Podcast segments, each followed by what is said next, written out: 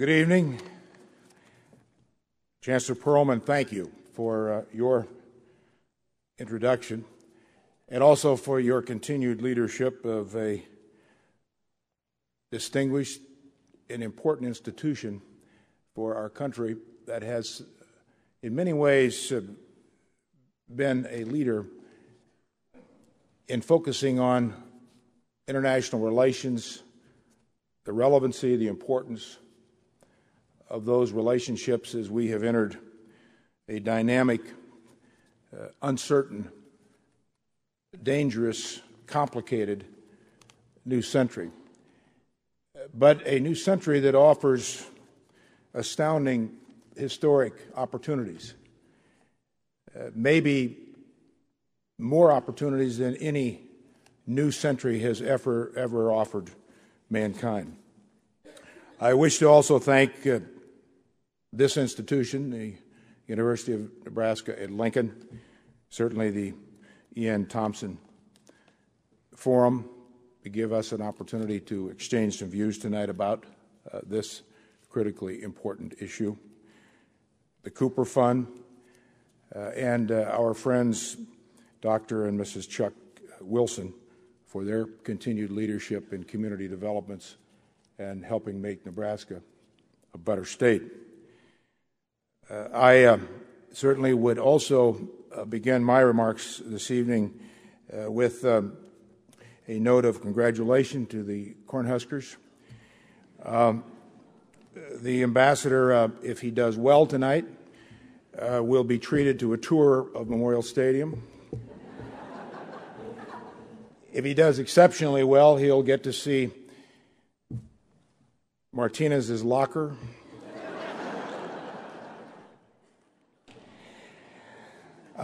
That was incentive enough to get the ambassador to agree to come to Nebraska.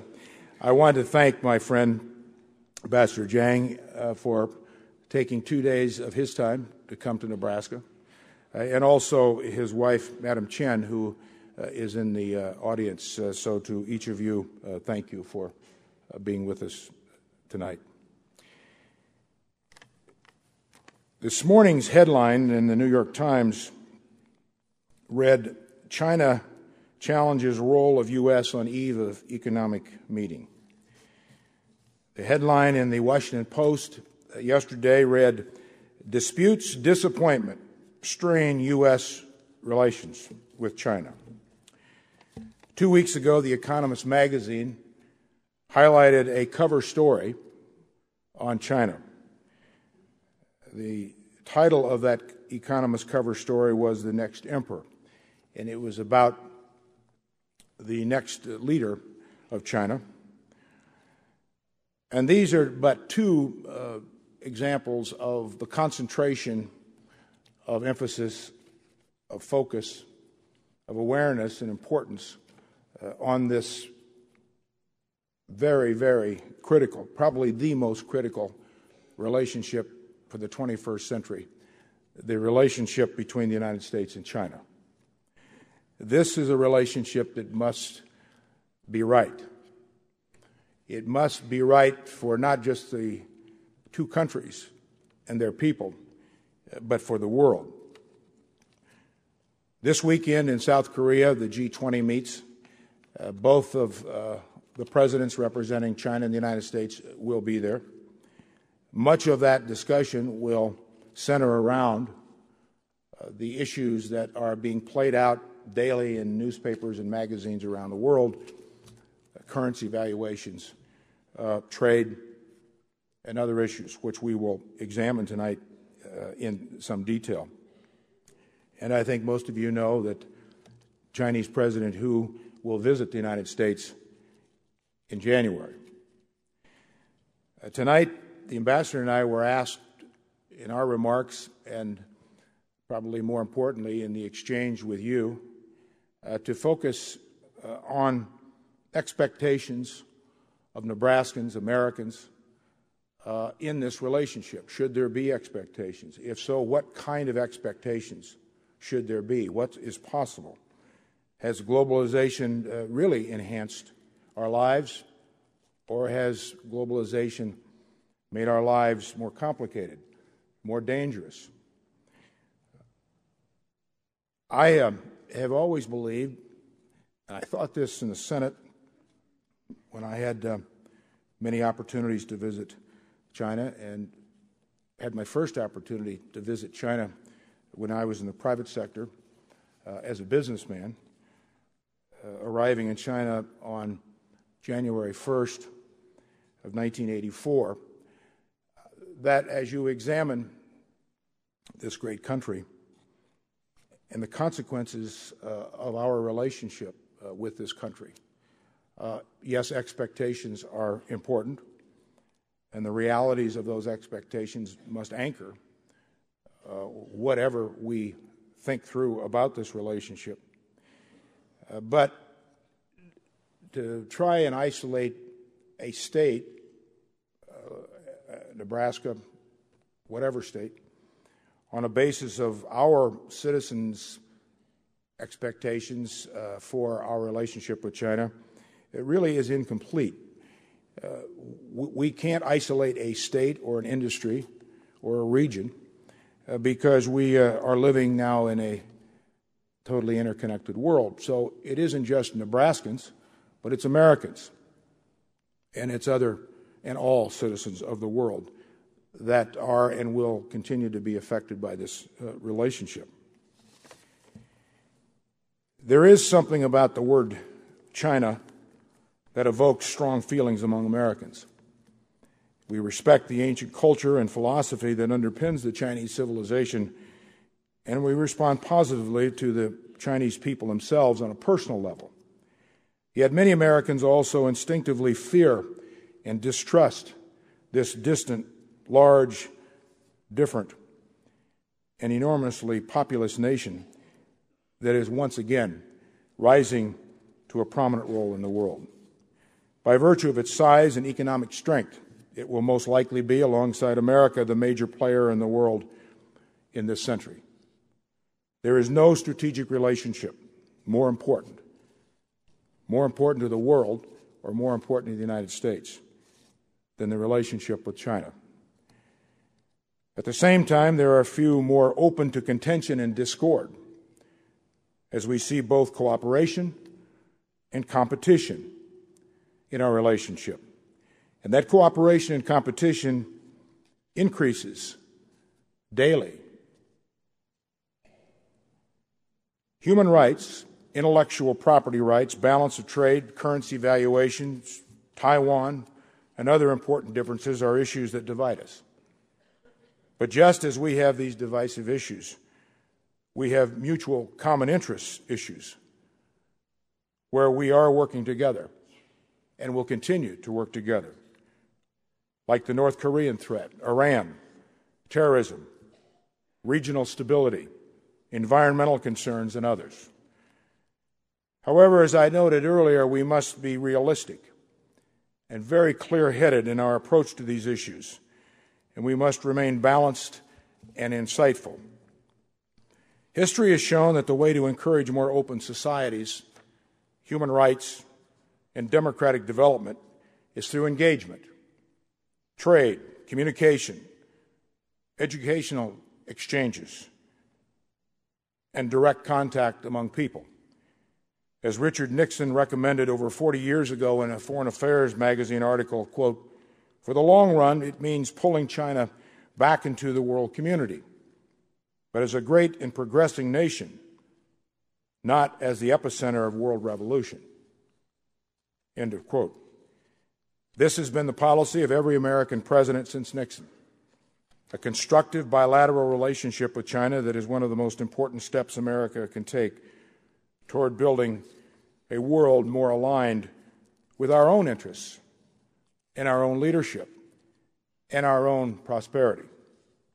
We often think of America as a nation anchored by a strong middle class, and it is. But consider this fact. China currently has a middle class larger than the entire population of the United States. Over 300 million people investing in their country and the world. We also need to recognize that there are still hundreds of millions of Chinese living in some degree of poverty, Still, China's direction is clearly toward further economic development and an ever larger middle class. China's rate of growth has few historical parallels.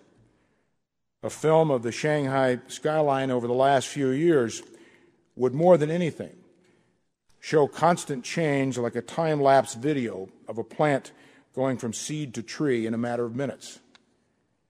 Before the middle of this century, if it continues growing at its current rate, China's economy may be larger than America's economy. Chinese foreign policy, once driven by ideology, is now more concerned with quality of life for its people, stability, regional stability, jobs, energy resources, and development of its economy.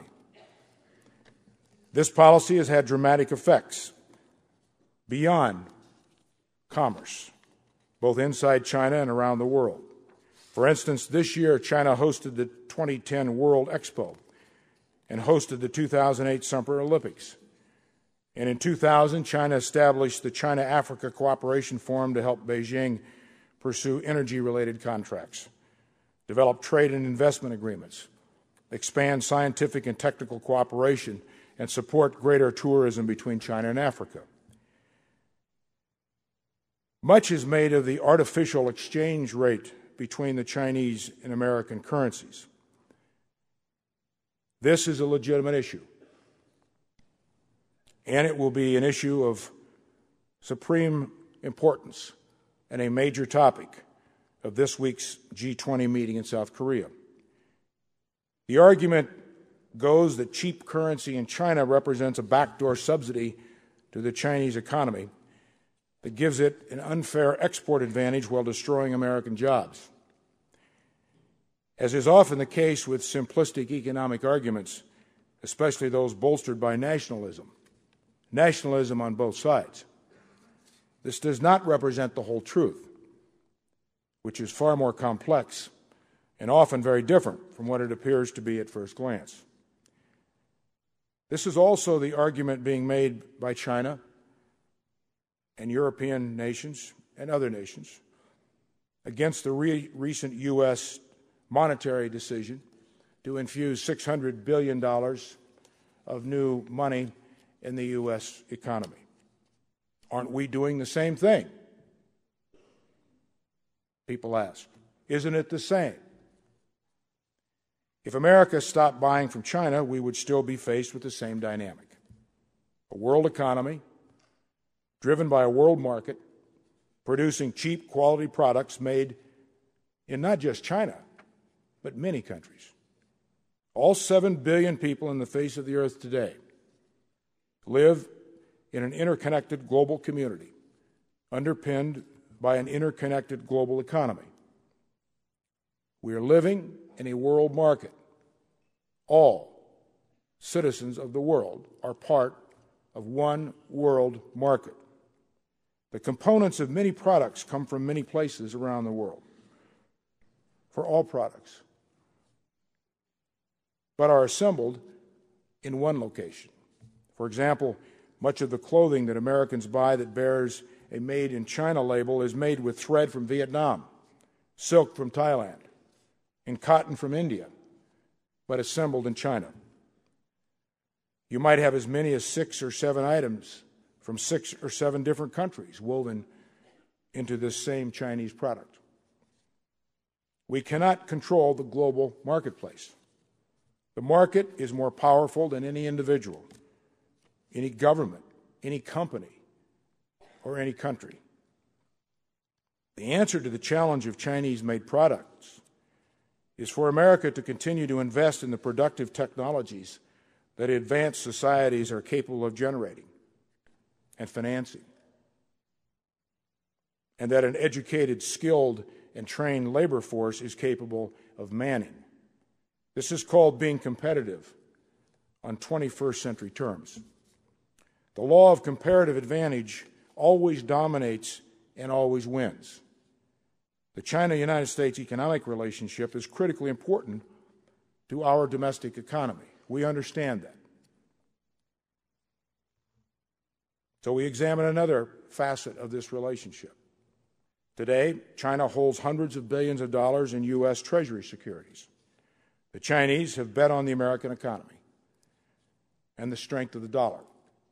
In other words, the Chinese have been helping to finance our debt and prop up our currency. Current total U.S. debt held by the public today is over $9 trillion. Of this amount, over half is held by foreign investors. The People's Republic of China and Japan have the largest percentage of ownership of America's debt.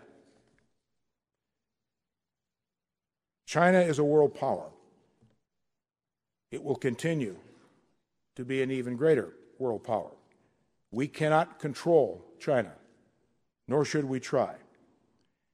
Neither should we be shocked when the Chinese decide to spend more on defense. All great powers in history have always sought to enhance and modernize their military and strengthen their security. Do we need to be mindful of that? Of course we do. Of course we do. Do we need to think tactically and strategically about how we might respond to that military buildup? How it might affect America's position in the world? How it might affect sea lanes in the world? The independence of nations in the world? Again, of course.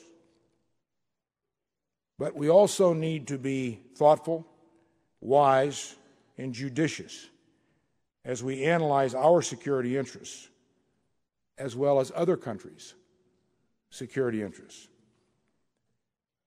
America's commitment to its security in dollars represents a larger expenditure for defense spending than all of the nations of the world combined. Over $700 billion per year, including monies for the wars in Iraq and Afghanistan. That represents more than half of our total federal budget discretionary spending. And that does not include security spending for the Homeland Security Department, nor our intelligence agencies. But we are far more likely to be able to live peacefully with China and influence China and affect the direction that China takes over the next few years if we are bound to China by strong economic ties and mutual geopolitical and security interests as an ally and competitor, rather than one that we face as an adversary and enemy.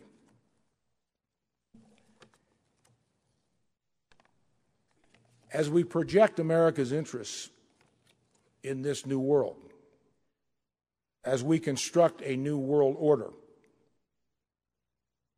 that will include China, must include China, as it must include India and Brazil, nations of Southeast Asia, Turkey, South Korea.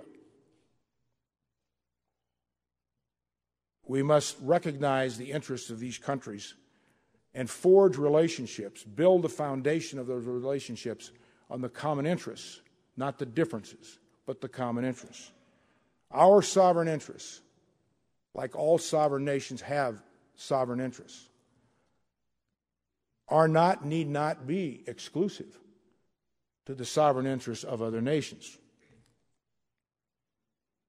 We are seeing a new geopolitical world economic center of gravity develop today. This will require an accommodation of different interests. Engagement is not appeasement. Engagement will be required for our own future and for our own prosperity and for our role in the world. Realignments of relationships are taking place today. Nations and societies and governments are maturing. We should embrace this. We should be part of this. We should lead this. This represents tremendous advantages for America. Stability in the world, security in the world, new marketing opportunities for Nebraska products, for American presence.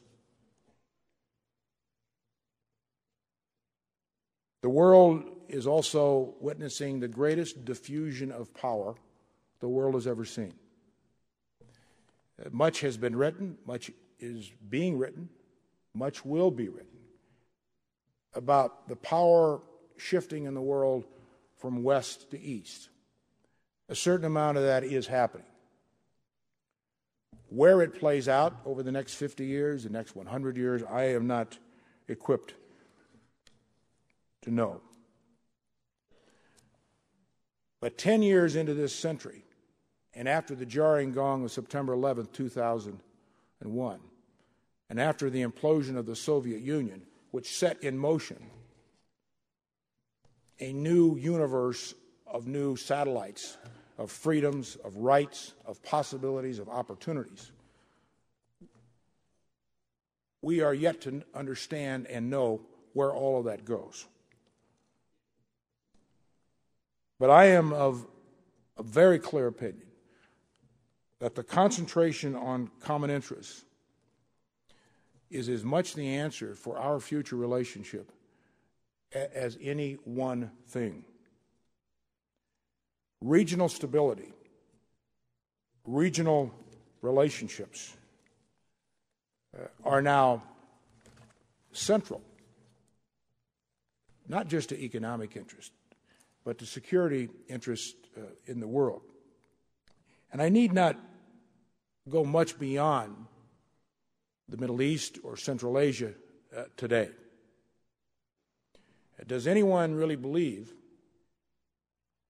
that if we have any hope to bring the Israeli-Palestinian issue to some high ground,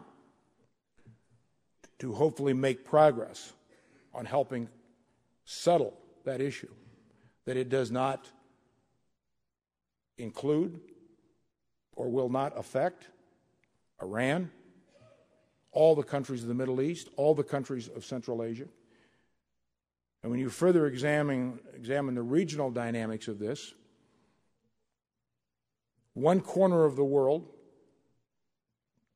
where three nuclear powers border and touch each other, a very combustible corner of the world where China and India and Pakistan come together. And not too far from that corner is a raging war that America is in the middle of. That, in fact, has brought into it all nations of that area, north of Afghanistan, Central Asia, to its east, Pakistan, India, its northeast China, its western border, Iran. This is a very sharp reminder of the kind of world that we live in, the kind of hair-trigger world that we live in, why wise, careful, judicious approaches to all of our policies and relationships are now critically essential to our future.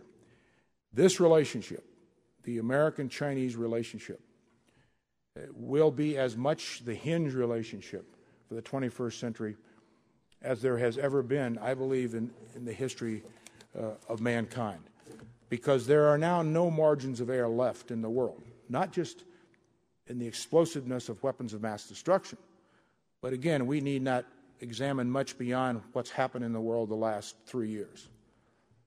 A global financial crisis, that the world has not seen anything like this since the Great Depression. There was not a corner of the world untouched by what started in this country about 4 years ago. There is ample assignment of responsibility and blame to go around. We have an opportunity to get it right. The relationship between the U.S. and China is not distant from that overall crisis. In fact, it is central to it. Well, I am grateful for an opportunity to share some of my thoughts on this issue. I know, as you look forward to hearing the ambassador's thoughts, and then we will engage in a more detailed analysis. But as I leave the podium, I want to also thank all of you and thank this state for the privilege that you gave me to serve this state for the last 12 years. Thank you very much.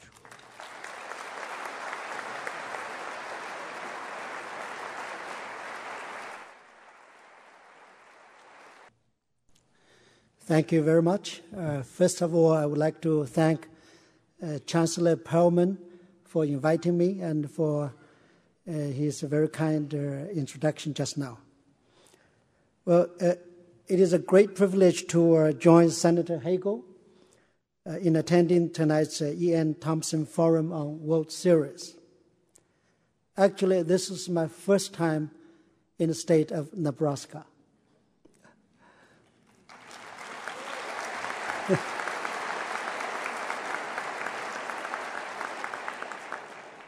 Thank you.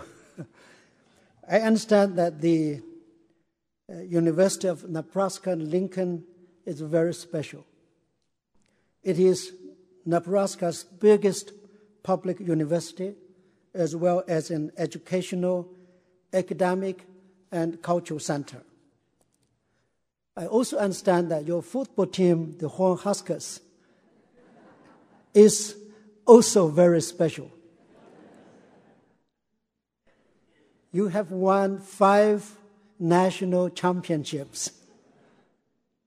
I was told by the governor whom I met this afternoon that the Cornhuskers is doing extremely well at the Big 12.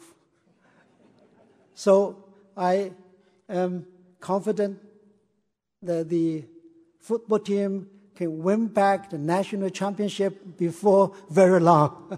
So good luck to you.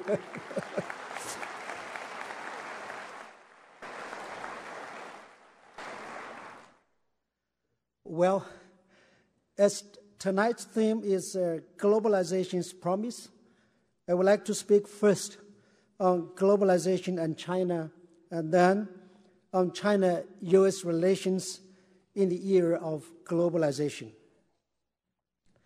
Since the outbreak of the international financial crisis in 2008, many people have started to question the globalization process.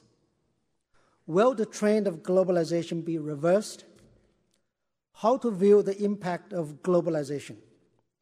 And how to deal with the various issues arising from globalization?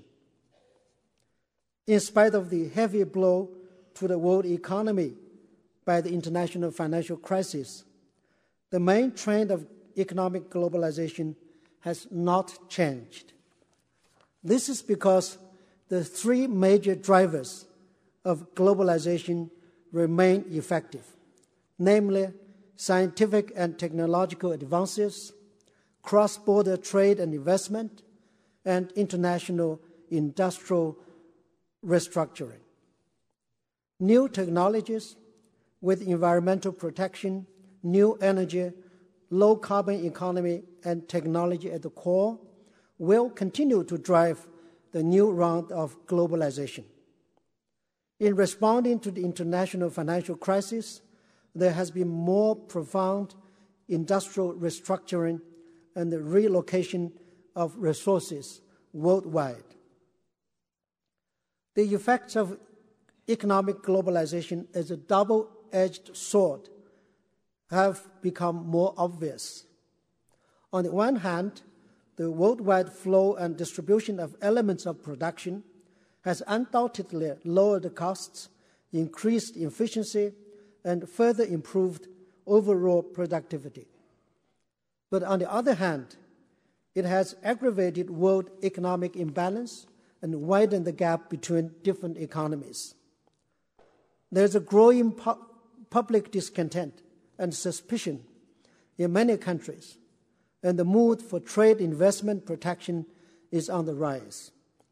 The risks of excessive financial globalization have also been recognized.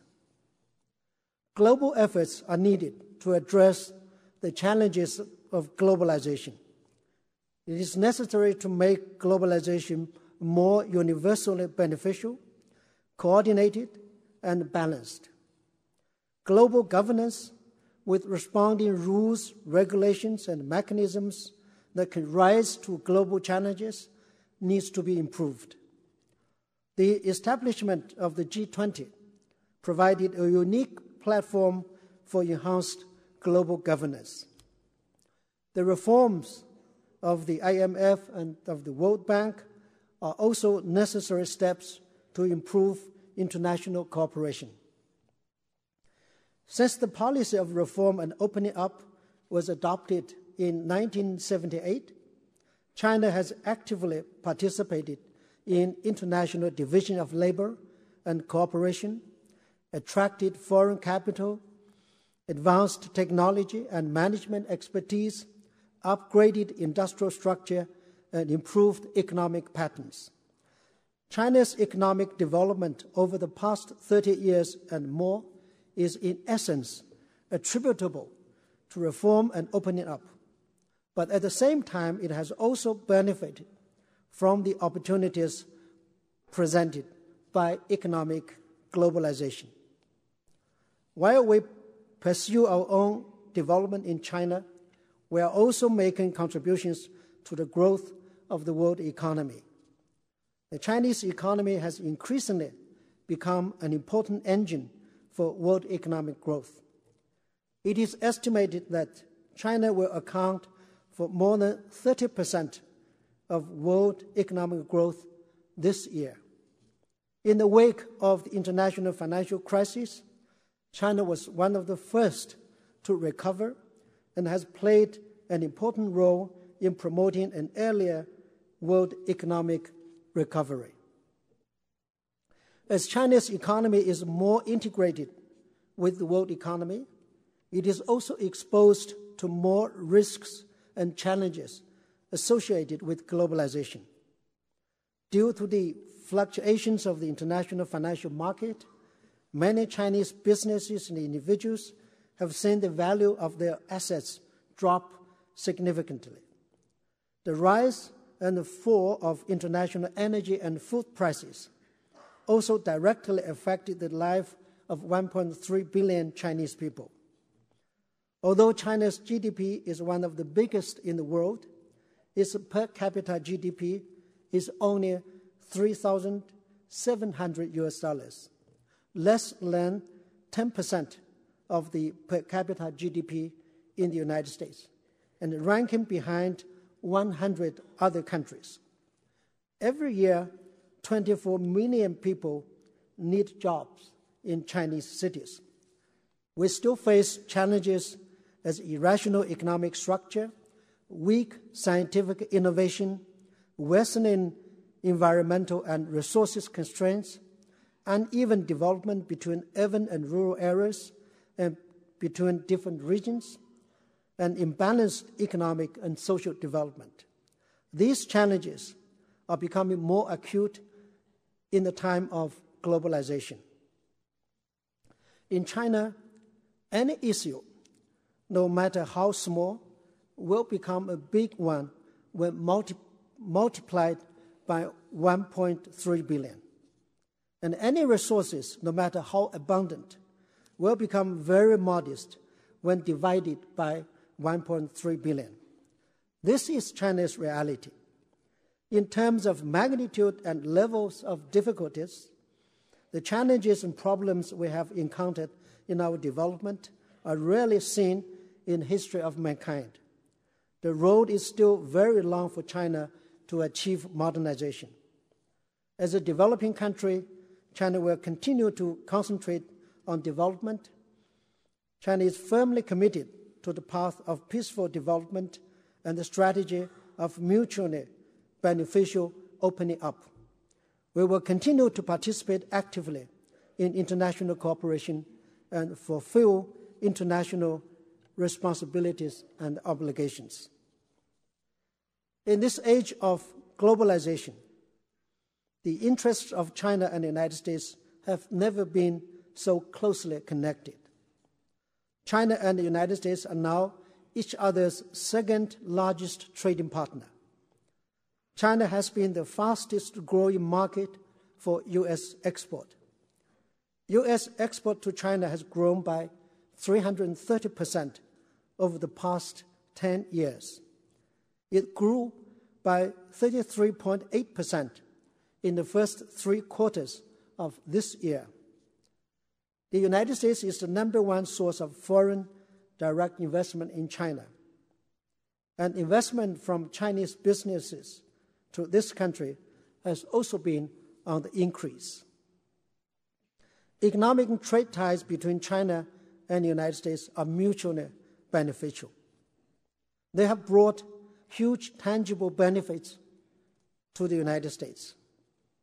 First, the rapid expansion of U.S. export to China has created many job opportunities in this country.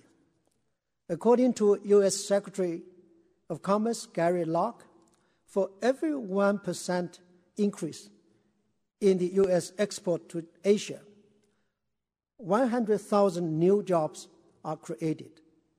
It is estimated that between 2001 and 2007, U.S. export to China created 2.5 million new jobs in the United States. Research by Morgan Stanley has concluded that between 4 to 8 million U.S. jobs are closely associated with China-U.S. trade. Second, China's export of good quality but affordable commodities to the United States has not just promoted China's economic growth, but also met the needs of American consumers and saved them lots of money. A total of over $600 billion have been saved in the past 10 years, according to one estimate.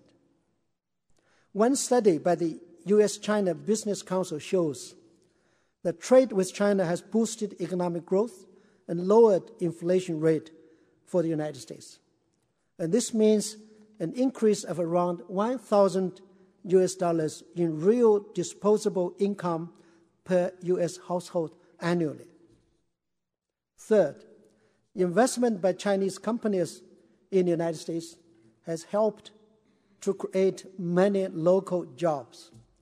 Just to cite one example, when the China Ocean Shipping Company, it's called Costco, started direct service to the port of Boston in 2002, it not only saved the port from being closed down, but also kept 9,000 jobs. Fourth, the China business has become the highlight of growth for many American companies. For some, their China operation has been the only business generating profits. According to AmCham China 2010 White Paper on the state of American businesses in China, 71% of U.S. companies operating in China made profits in 2009, and 90% are optimistic about the prospect in the next 5 years. Taking General Motors, for example, it filed for bankruptcy in 2009 in the United States, but its sales in China went up by 67%, making China its second biggest overseas market. Given the fact that our business ties are growing so fast in so many areas on such a large scale, problems and frictions are hardly avoidable. What is important is to address them properly through dialogue and consultations. For some time, there are some in the United States who believe that the trade imbalance between China and the United States is caused by the undervalued exchange rate of the Chinese currency, the RMB. As a matter of fact, the root cause of the trade imbalance is structural differences in trade and investment rather than the RMB exchange rate. It is precisely the result of international division of labor and industrial transfer in the era of globalization. China does not seek trade surplus. China has a surplus in trade of goods, but runs a deficit in trade of services. China has a surplus in trade with the United States, Europe, but runs a deficit in trade with Japan, Republic of Korea, and the ASEAN countries. The majority of China's exports to the United States are labor-intensive, low-value-added consumer goods. Many of them are no longer produced in the United States. Even if the United States does not import them from China, it will have to buy from other countries. Appreciation of the RMB will not solve the issue of trade imbalance for the United States, nor will it noticeably reduce the U.S. unemployment rate. Since 2005, the RMB has appreciated by 21% against the dollar, but the U.S. trade deficit continued to grow. This proves that the RMB exchange rate is not the cause of trade imbalance. Nevertheless, China will further advance the reform of its exchange rate regime, but external pressure can only be counterproductive. We stand for a comprehensive approach to ease the trade imbalance between China and the United States. Both sides will be losers should a trade war or a currency war break out. In my view, it is of vital importance for us to cooperate in the following three areas. First, we must continue to support each other's economic restructuring.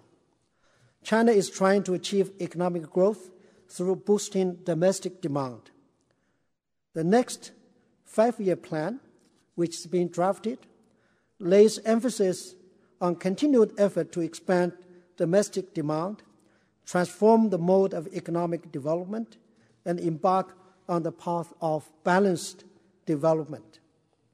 The size of China's domestic market is expected to surpass $2 trillion this year, far more than China's total export.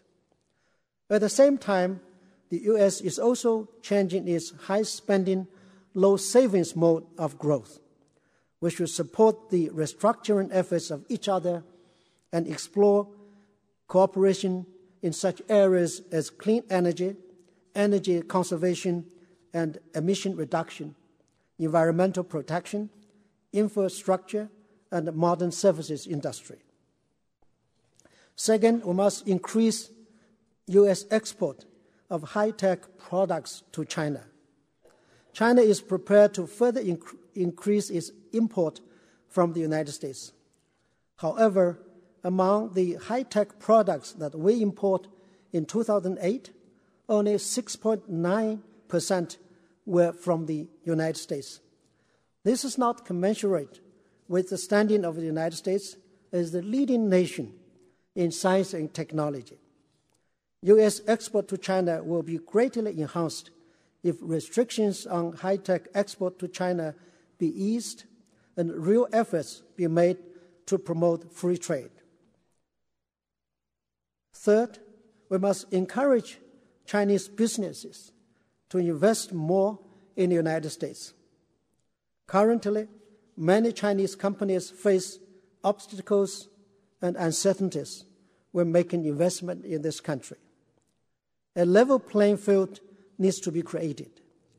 This will encourage more Chinese companies to invest in the United States, which will be conducive to job creation and the growth of the economy in general in this country. China-U.S. cooperation has assumed greater international significance. In response to the international financial crisis, China and the United States have stepped up macroeconomic coordination, worked together within the G20 framework, and made important contributions to economic recovery in both countries and in the world. We have also had productive consultations and cooperation on a series of regional and global issues such as counterterrorism, non-proliferation, climate change, the Korean and Iranian nuclear issues. President Hu Jintao of China and President Obama have agreed to work together to build a positive, cooperative, and comprehensive China-U.S. relationship for the 21st century. This has set the direction for our bilateral relations. The China-U.S. relationship will grow more solid and stronger as our two countries share more common strategic interests and cooperate with each other in more areas. Finally, I wish to say a few words on China's relations with Nebraska. In recent years, China and Nebraska have increased mutual exchanges and cooperation. The state of Nebraska and the Guizhou province of China have established sister relations. From 2000 to 2009, Nebraska's exports to China increased by 306%. In 2009, Nebraska's total export fell by 10%. But by contrast, its export to China rose by 6% to reach $211 million. This fully testifies to the strength and potential of Nebraska's export to China. And China has become the fourth biggest export market for Nebraska. Just as I mentioned to you a moment ago, I had a good meeting with Governor Hanneman, and we have decided to explore all possibilities to enhance our cooperation. I believe that educational and cultural exchanges can serve as an important bridge between China and Nebraska. At present, 120,000 Chinese students are studying in the United States. There are 1,500 in Nebraska, including over 500 in UNL. Currently, there are about 20,000 American students studying in China. The U.S. government has launched a 100,000-strong initiative by which it will send 100,000 American students to China in 4 years. We welcome more American students, including those from UNL, to study and do research in China. I'm pleased to learn that as I speak, President James Milliken is visiting China. This is his first trip to China, and it represents a major step to enhance exchanges and cooperation with Chinese universities. I hope that the joint PhD programs, the joint R&D projects, and the Confucius Institute that the UNL has in partnership with Chinese universities will be more and more successful, thus making fresh contributions to the growth of our educational and cultural exchanges and friendship between our two countries. I thank you very much for your attention. Thank you. Thank you.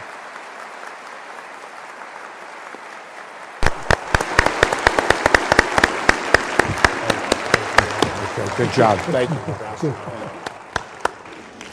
In the tradition of the Thompson Forum, the ushers will now pass around index cards on which you are welcome to write questions for either the senator or the ambassador or for both of them.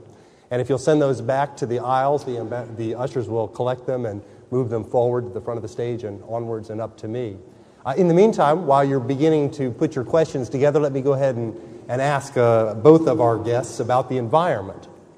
Rising industrial production in China and elsewhere, of course, has created enormous wealth, as well as serious air pollution, water pollution, and soil pollution. In contrast to the streets that were filled with only bicycles, when I first visited China in 1986, the streets of China today are filled with cars. And we saw the results, among other times, in the intense air pollution visible at the Beijing Olympic Games in 2008.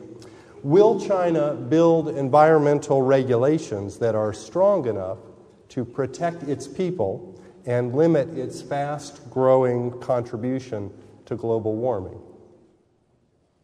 Is this for me? Yeah, I think it would start with you. Thank you. Well, this is a very good and important question. Just as I mentioned in my remarks, that as China developed, the country has been transformed to an extent that has never been seen in the history of China. Infrastructure has improved. People's living standards has improved. And more than 200 million people have been lifted out of poverty. The average life expectancy was 38 years old when the new China was founded back in 1949. But now the life expectancy is 74 years old. So things have changed a lot. But this has done, I think, with some costs. We have seen problems and challenges that have never been seen before as well, like irrational development, differences between regions, differences between cities and rural areas, differences between economic and social development. And of course, environment is one of them.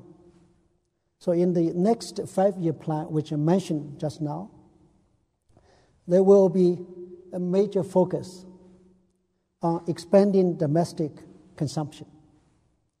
But at the same time, there will be a focus on improving the environment, because China's rapid development has been at the cost of excessive environment and resources costs. This is not sustainable. If you want to have a sustainable development, you need to address the environmental aspects. I think the awareness of environment protection is very, very strong, and as the country is set to pursue specific policies for protecting the environment, we can achieve sustainable development in the future. Thank you. Senator Hick, any thoughts on the environment and globalization and China's role? Well, I would just add to what the ambassador said, a comment that he made. It really, I think, is the centerpiece of what all developing nations and developed nations are dealing with in the larger, broader context of environmental problems, issues, challenges. And that is with this astounding growth that the ambassador noted in his country and other countries. We have seen a complete, and not intentional, but a complete disregard of the environment, very little planning as to what we are doing to the environment. The emphasis has been, and understandably so, on development for jobs, quality of life for your people. And we have gotten out of balance. And I've always thought for our country, in the legislation I introduced in the Congress over the years, that you cannot deal in any way, make progress in any efficient, effective way on the environment unless you factor in, not just into the environmental equation, energy use and the economy. If you look at our country, Ambassador, for a moment on this issue, we've not done particularly well. And one of the reasons, in my opinion, we've not done well is because we have allowed the confrontational elements between the economic interests, development, jobs, versus the environment, not blend into any kind of a balanced common interest way to approach these things. But it has been not unlike what's been reflected in American politics, especially the last 6 months, which mercifully ended last Tuesday. the fact that rather than trying to bring a consensus to a problem, you are rewarded to keep all elements divided. And until we are wise enough to bring the environmental interest into the larger context of job creation and economic development, as well as energy use, then we will fail at really dealing with these great environmental issues. Now, I would say one of the things that you did not mention on behalf of what you're doing is you have become, your country, the leader in the wind turbines and development of wind energy. We are doing that, but you have, interestingly enough, excelled at that very quickly. And we obviously have other alternatives, nuclear and so on. But that's the only thing I would add, that I think those three E's have to be factored into any equation on legislation regulation. Because if you don't do that, then we will find a constant self-interest equation of the battle and the confrontation and the conflict and the division that will end up accomplishing nothing. And it will be at the peril of our countries and the world if we don't do that.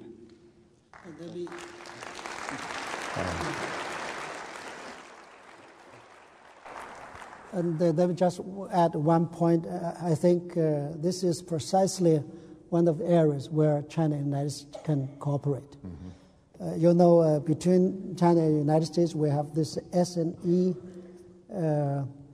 it's called Strategic and Economic Dialogue Mechanism. And this mechanism, we have a special working group that has been focusing on how best we can cooperate in the area of environment and energy. And our two countries have actually signed a 10-year framework to cooperate on climate change, environment, and energy. And there was agreement to set up a clean energy center. So those are the areas that I really see that we have great potential. And it will be very, very important, not only for China, but for the United States. And I really think that we have to do more to promote more cooperation. Thank you. And let me ask you both next about the cultural and political aspects of globalization. Globalization is usually expected to increase communication and to encourage greater cultural openness and greater political liberty. Yet in contemporary China, this is not completely clear. 1 month ago, for example, the dissident writer and peaceful pro-democracy activist Liu Xiaobo was awarded the Nobel Peace Prize, and next month he is expected to receive the award in Oslo, yet he remains today in a Chinese prison. Will globalization increase political freedoms in China to match the greater economic freedoms there? Ambassador. It's also for me. For you first. Thank you. Well, I'm not going to answer. Very good.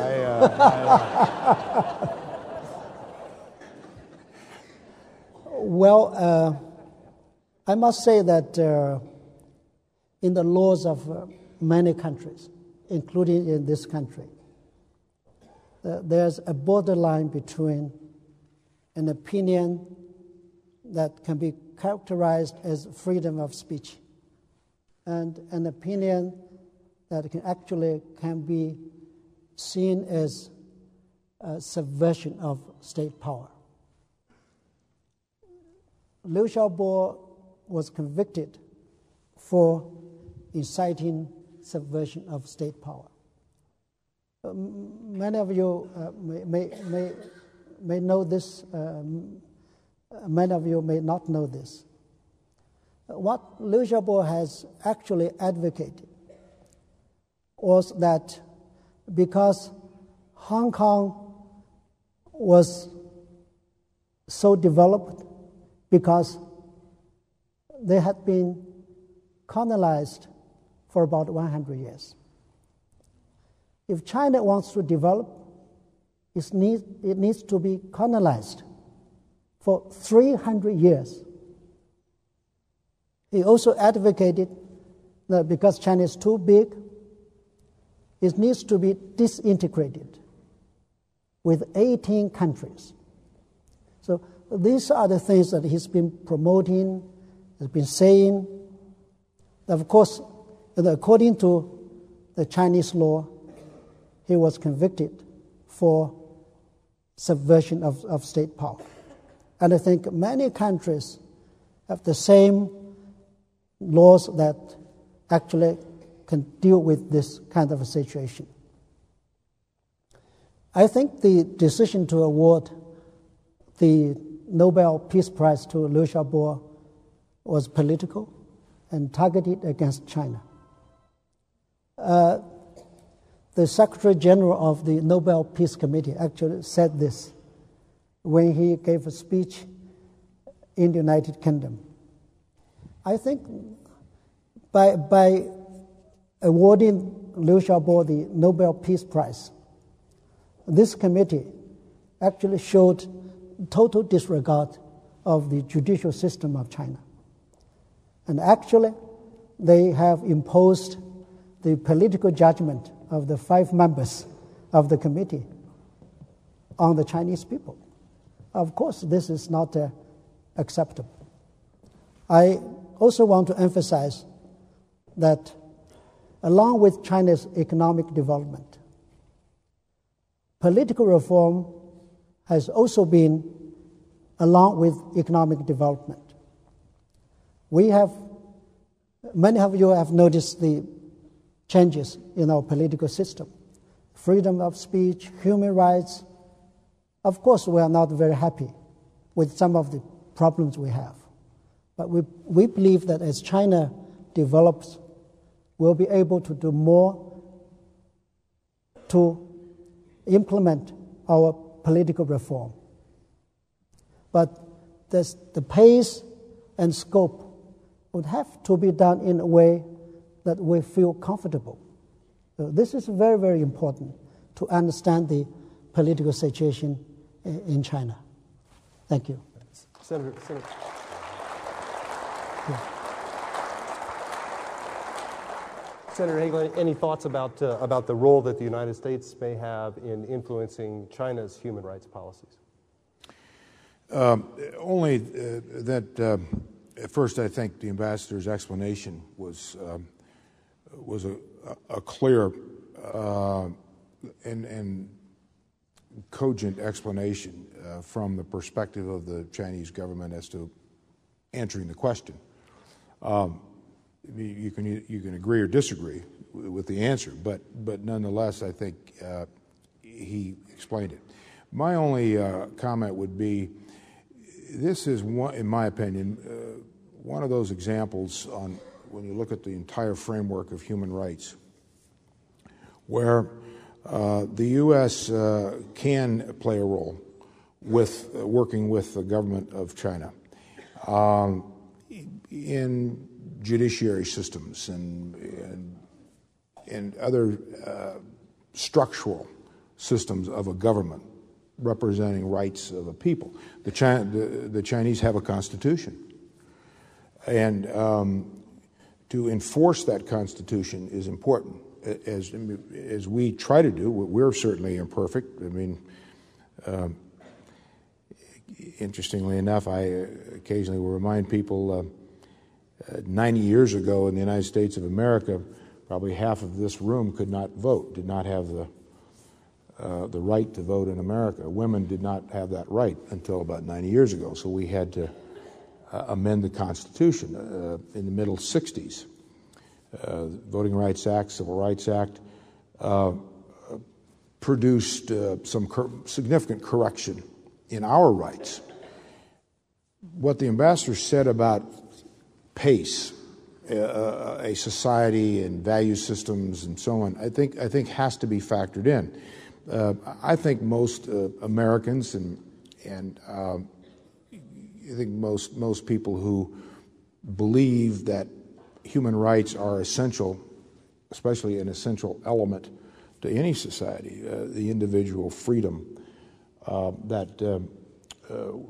we all believe in, has to be there for the advancement of any prosperous society. But at the same time, we, the United States, cannot impose our value system, our laws, our will on any nation. But I do believe, again, that this is an area where we can be of some positive influence by not demanding anything from any government. But there are ways that influence, and I noted in my remarks, where we need to be more effective at this kind of thing. And I would just, in this kind of thing being the structural framework of the rights of a citizen, of a country, of a society, based on some of what the ambassador noted as to the subversive nature and things that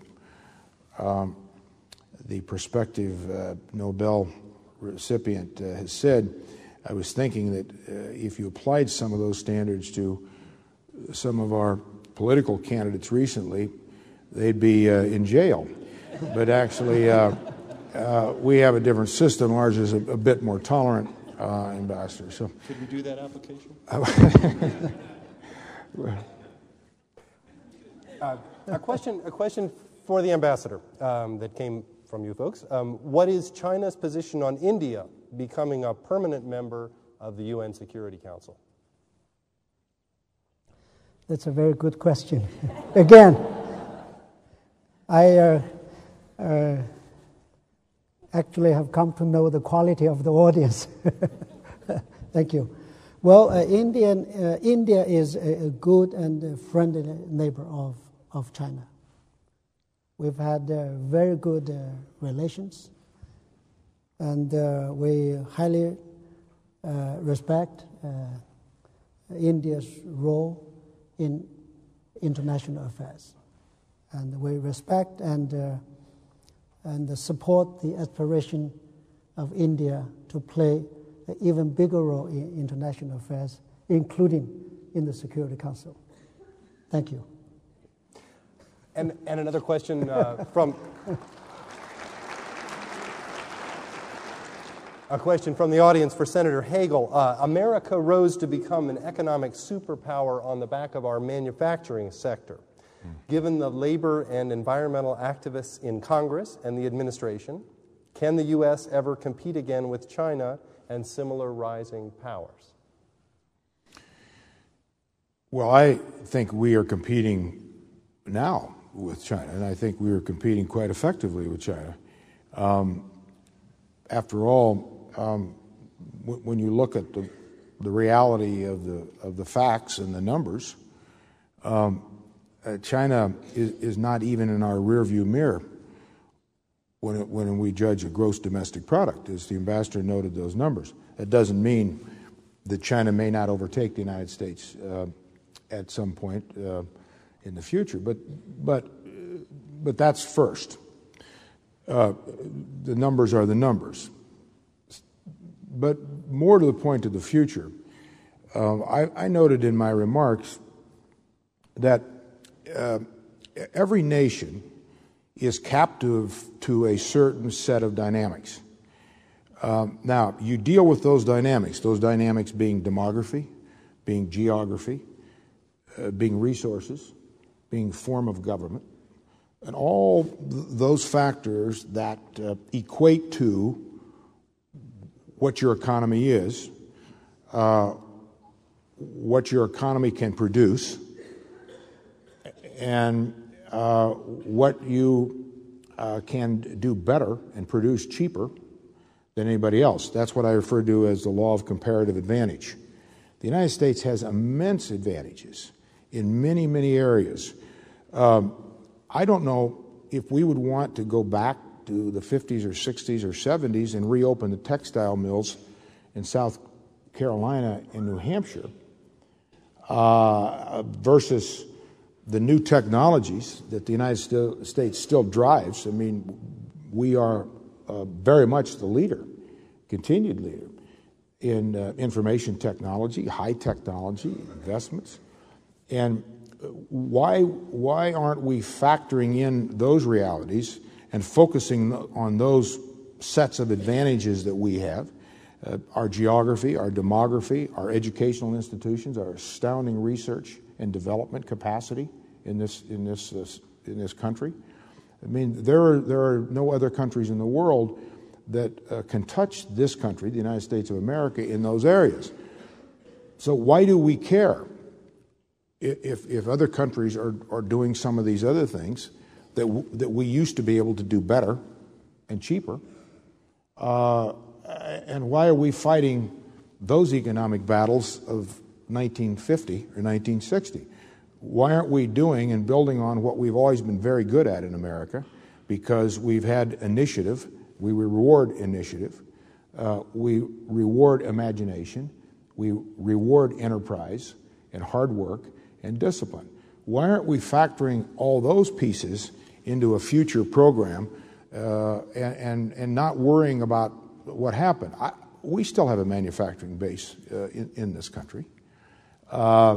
It isn't the same world, exactly right, whether it's automobiles or the steel industry, as it once was. But that is going to occur regardless. If there is one thing very certain about the world, it's dynamic. Tomorrow will not be the same as today. Our lives, I mean, unfortunately, we at some point start to get gray. And at some point, the great confluence of life for each of us ends. And I'm sorry, but that's the way it is. Why do we want to go back? I don't want to go back to be 18. I'd like to have that time, but I don't want to go back to be 18. And the fact is, I'd rather build on, hopefully, whatever values that I can bring as a country, as a person, and so on, to project out into the future in this new competitive world. Last point I'd make, you know, we all like to kind of think no matter how old you are, I suppose at some point you start to factor this in. I don't know if it's 55 or 60, whatever. But the old song about the good old days, well, I'm not sure those were exactly good old days for everybody, the 50s or the 60s or the 70s. And we are far better off as a country because we have been essentially propelled into a future, and this is how we became who we are, to focus on these great advantages and strengths we have, starting with our society, with our people, with our culture, and build on those. Just as China has been building on its advantages, and it has certain advantages. The Indians have certain advantages. The Brazilians have certain advantages. That is the world, and that's not new. That's not going to change. Every nation responds in its own self-interest. There's something very stabilizing about that, knowing that China is going to respond in its own self-interest. They are going to enhance their navy. Why are we shocked by that? So do we. That's our self-interest. The Indians are building up a new 21st century military capacity that they've never had before. Why are we surprised by that? That's in the self-interest of India. We must focus on managing all of that, but at the same time, let's get our house in order. We have enough to work on here at the same time. So I think I would just add those pieces to what the ambassador has said on this one big issue. Thank you. We just have time for one more question, and I want to thank all of you who sent questions down that we weren't able to get to. And this is for both the ambassador and the senator. What do you expect one generation from now, when in 2035, when a distinguished former Nebraska senator and a distinguished Chinese ambassador come to the podium here at the Lead Center, what do you expect them to say about the U.S.-Chinese relationship 25 years from now? Well, I hope I can live as long as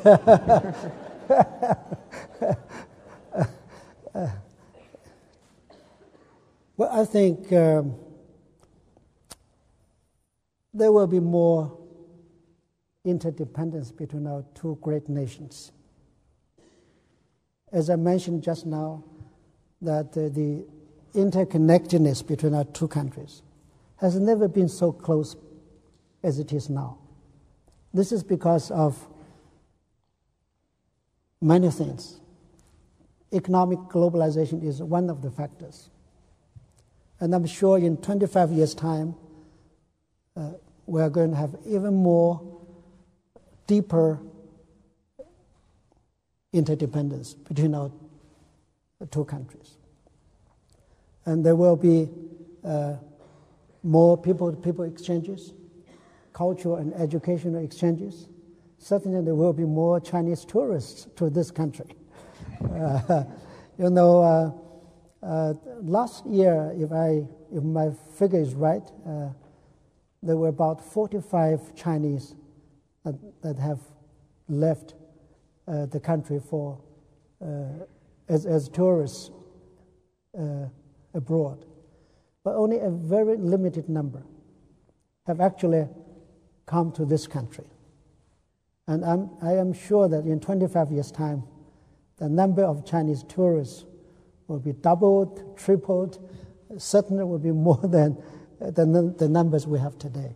So there will be a deeper degree of interchanges between our two countries. Of course, there will, I think, the gap between the United States and China will be narrowed a little bit. But this is not the determining factor. Many people have asked me if China's economy is getting closer to the United States economy or even surpasses the U.S. economy, what are you going to do? I told them that China is a country of principles. For example, we have always believed that countries, big or small, are equals. We should respect each other. We should treat each other as equals. We should cooperate each other as equals. So I really think that even if the gap of national strength between the United States and China will be reduced, I think we will be working together as equal partners, because this is very, very important for our next generations. Thank you. Thanks.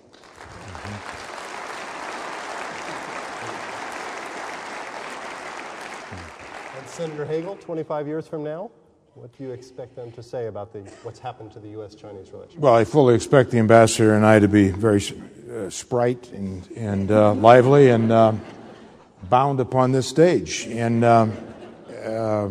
maybe with a jug of champagne to celebrate all the good fortune that our countries have brought the world. I'd put it this way. I do fully expect, believe, and I feel it in every fiber of my being, that in 25 years, the Chinese-American relationship will be, in fact, well on its way to being the hinge relationship of the 21st century that will, in fact, be responsible for a world that is more stable, more prosperous, for more people than the world's ever known.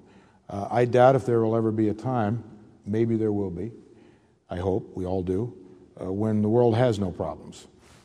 I don't think that'll be within my lifetime. But I think as you analyze this relationship over the next 25 years, it will be one that will produce a better world, a fairer world, a safer world. Thank you. Thank you. Yeah. Yeah.